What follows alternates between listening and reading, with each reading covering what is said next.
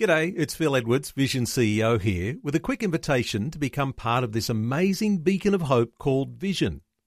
Together we can put our love into action to help people of all kinds build or rebuild their lives on the truth of God. Please consider the part you can play during our upcoming Visionathon appeal, remembering that it's your support that makes Vision possible, including this podcast. 2020, bringing a biblical perspective on life, culture, and current events. Weekdays on UCB's Vision Radio Network. Find out more at vision.org.au. Look, I think anything that will um, support families and improve children's well-being is a good idea. And the idea of this is to provide vouchers for up to 100,000 couples so they can access um, relationship education and counselling services and um, you know, I think the aim of this trial is basically to increase the number of couples who who participate in, in education to strengthen their relationship. So to strengthen their marriage, and as you say, it's it's couples.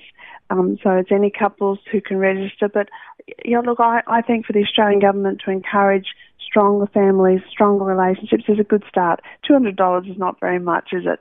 Um, and, we are really hoping that this two hundred dollar um, voucher will extend to to Christian organisations as as well. So. Christian organisations who, who provide counselling need to actually register with the government to be one of those counselling services. I think that's really important. It's interesting. We were talking about divorce on the program um, last week, and we'll be talking about it again uh, later in today's program. But but I guess anything that, that can that can slow divorces or stop divorces is going to be a, a, positive move because we just know that the effect on, on the children is, is a bad one. Absolutely. And with the no fault divorce in Australia, we're just seeing just such an increase of broken families mm. and the resultant um, disaster for children is obvious for everybody to see.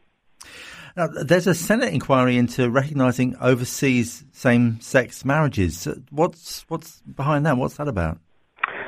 Look, uh, we're all getting a bit tired of this argument, I think, throughout Australia, both Christian and secular, because once again, um, Australia um, Senate is considering something to re- to recognise same-sex marriages, and at the moment, Australian law only recognises marriage between two people of the opposite sex. That's what we recognise. So, if we pass this, um, we will be like other countries recognising marriage between two people of the same sex. Now, even people, even senators who are in favour of having that in Australia um, are saying this is actually a backdoor way. So Sue Boyce, who is actually no longer a senator after after July, but she was describing it as a backdoor to increase pressure for same-sex marriage in Australia. So at the moment, there is no discrimination against same-sex couples, but what we're calling for is for the Senate to preserve marriage.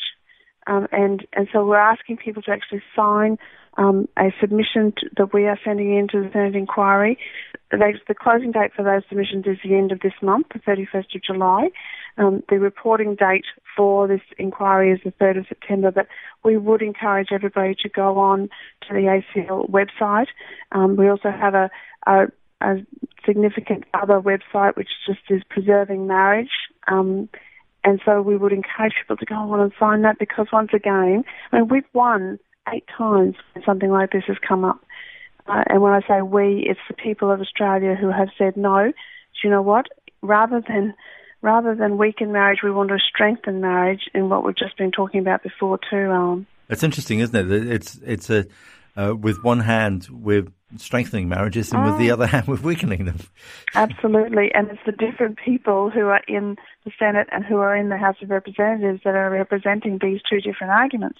And so that's a really important thing for people to realise too that we've got on the one hand people wanting to strengthen marriage and they're bringing those sort of um, things into the into our parliament, and on the other hand we have people who are representing a different agenda. And so it's really important that we pray for the people who are in there, but also that we get really good people in there because the people who are in sitting in Parliament and sitting in our Senates are deciding for good or for evil. And we need to recognise that and have and support people who are in there who are working for um, the kingdom. Mm. Now, the, the new figures are out from Victoria about the number of abortions in the state, the, the sort Yeah, of breakdown tragic. of what they are. I mean, I've had a look, at the figures, what the, but they, they just seem a lot of numbers. What do they actually show? What's what's the, the bottom line? Well, I think uh, the bottom line is that late term abortions are becoming more acceptable, um, particularly in Victoria, but even in Queensland, there were some really disturbing statistics. And so, not, not necessarily as a number going up, but the later um, abortions, that number is going up. And the other, the other really disturbing thing is that once again, in late term abortions, we see that most of them, and it's it's it's fairly equal, but it's always the majority are actually for psychosocial indications. So these are that there's nothing actually wrong with the little baby. So you know we had things like um, you know there was 338 terminations after 20 weeks.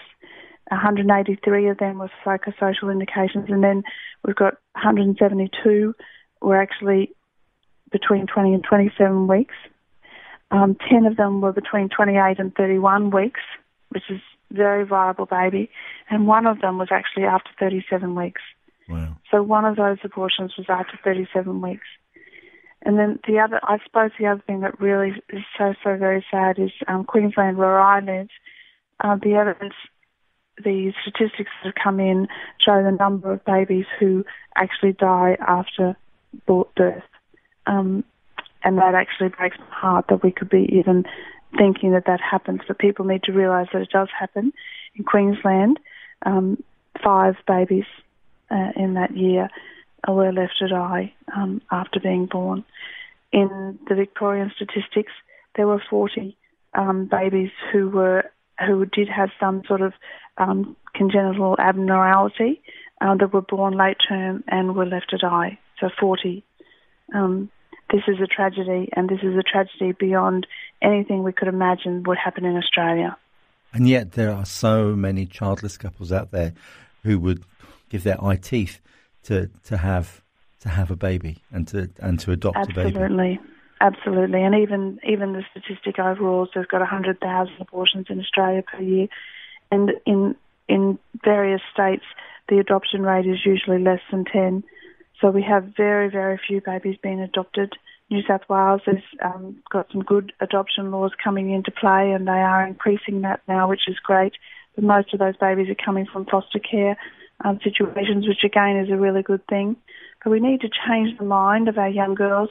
We need to we need to make sure that they know that they have an option here, because at the moment they just they feel hopeless, and they feel that they only have one option, and that is um, the road of abortion. But we need to make sure that they know there are, there is a wonderful choose life, and choose life not just for the baby, but for yourself, and also for the family that you would be gifting that baby to in the form of adoption.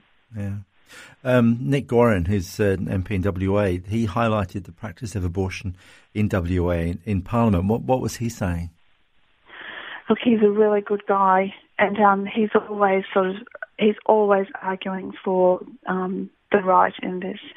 And so he's he is arguing. We, I mean, he's just saying to us all what we already know. We've got to think about this.